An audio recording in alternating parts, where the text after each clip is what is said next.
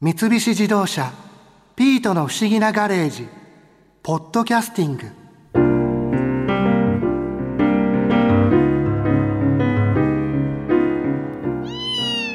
せっかく勇気を出してマリアさんにプロポーズ仕掛けたのになんでみんな止めるかな？えそれはそのだからほら博士も言ってたじゃないですか。でも博士投票の締め切りがどうのこうのとも言ってませんでした？投票？いやそれはその投票の締め切りじゃなくてなんていうかえっ、ー、と東京でキメキメの聞き間違いなんじゃないですか？東京でキメキメああそれよりしんいちさんマリア先輩にどうプロポーズするつもりなんですか？この前仕掛けたみたいにひざまずいて目の前に結婚指輪のケースを差し出して。ダメですよそんなありきたりなやり方じゃ。え？ー、ダメなの？プロポーズってのは女の子にとっては一世一代の大イベントなんですよ。例えば東京都心の高いビルの上の夜景の綺麗なレストランの窓際に席を取って指輪を渡すのにもとっておきのサプライズを用意して。だからほらそれが東京でキメキメですよ。えー、なんかうさんくさいな。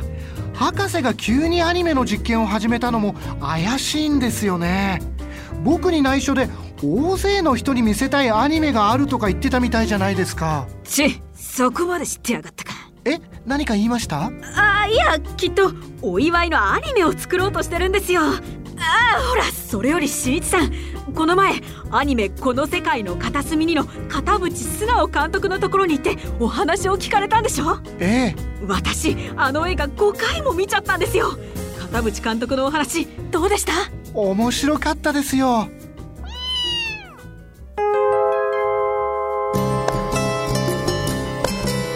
片渕さんがこのアニメーションの業界に入られたというのはいつ頃なんですか？1981年ですね。片渕さん自身がおいくつの時にいらっしゃるんですか？えっ、ー、とね21だったと思います。宮崎駿さんがテレビアニメーションの「名探偵ホームズ」っていうのをちょうど作り始めようとされてる時ででなんかシナリオを書ける若い人いないかっていうのでで僕あの大学が映画学科だったんですけどもその映画学科でそういう人いないかっていうのでなんか声かけてくださってで行ってみたらそれで採用ってことになってそれが大学の3年生だったんですね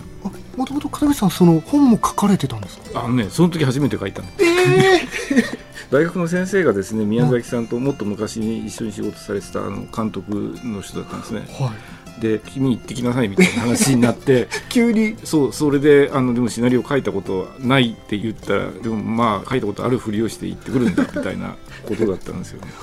それでとりあえず何かお話を書いてきて持ってきてよって言われて、で書いたらまあそれでそのまま合格っていうことになった。すごいですよね。うんすごいっていうか分かんないですけど。そこで宮崎駿さんと出会ってそうです、ね、で一緒にお仕事をそこでされたんですあそうですそうです。でその後はだから、えーと、演出助手っていうので何ヶ月か一緒にやってました。その頃のこのアニメーションの業界自体っていうのは結構盛り上がってた時期なんですか？そうですね僕の同い年ぐらいだとその「エヴァンゲリオン」の庵野さんとか割とその頃にアニメーションを志してバッと入ってきた人が多くてきっとなんか盛り上がってたっていうかすごくそこで人口が膨れ上がったんじゃないかなと思うんですけどただ仕事がそんなにバーンといっぱいあるわけじゃないので。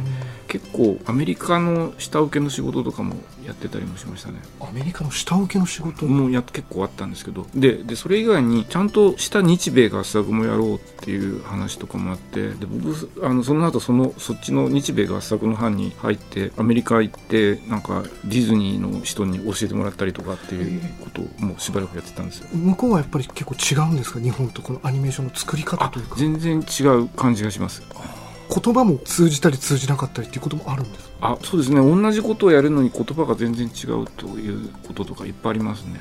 へえそれやりながらこう覚えていくというか。まあそうですね。考え方が違うから言葉が違うんだなと思って考え方がどう違うのかとかを理解しようと思って。アメリカのアニメーションって最初にセリフを役者さんが全部喋って録音しちゃうんですよ、はい、でそのテープを聞いてそれに合わせて絵を描いてってで人物の口の動きとかが最初に撮った録音したセリフにちゃんと合うようにとかね。あもう声ありきというか声ありきなんですよ。で作っていくんですね。そうそうそうそうそうそうなんです。で日本の場合は先に絵を描いて絵を描いてる間はこれぐらいのスピードでセリフ喋るんだなとかこれぐらいの速さで喋るんだなとかこんぐらい間が取るんだなとかっていうのを想像したり計算したりしながら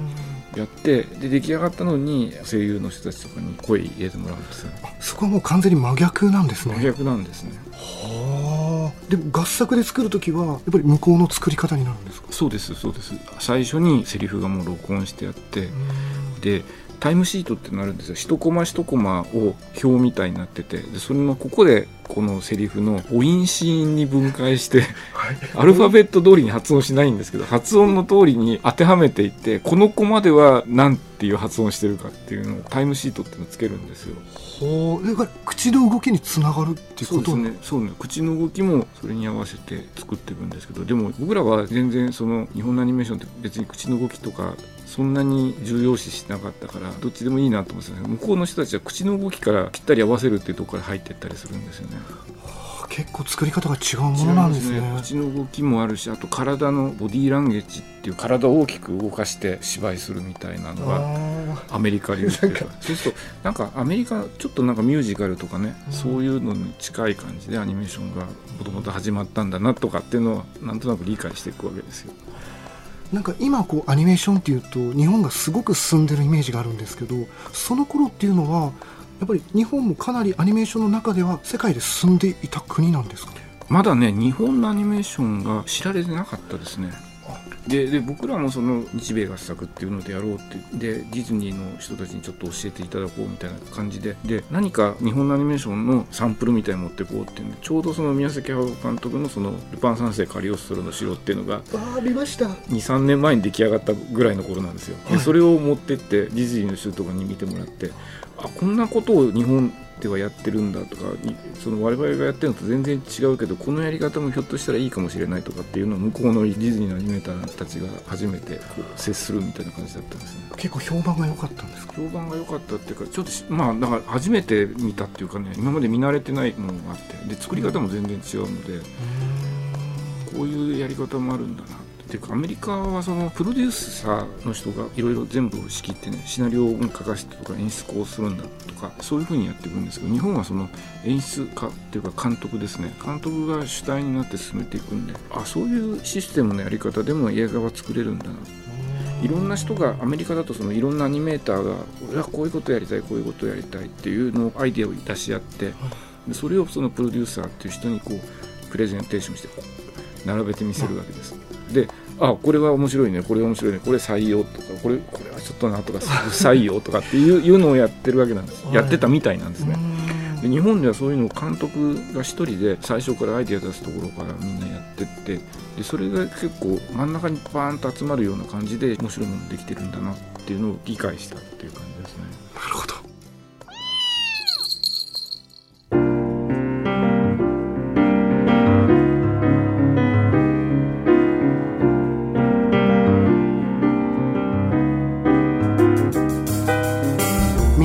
自動車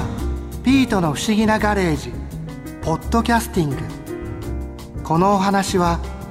Drive your ambition 三菱自動車がお送りしました。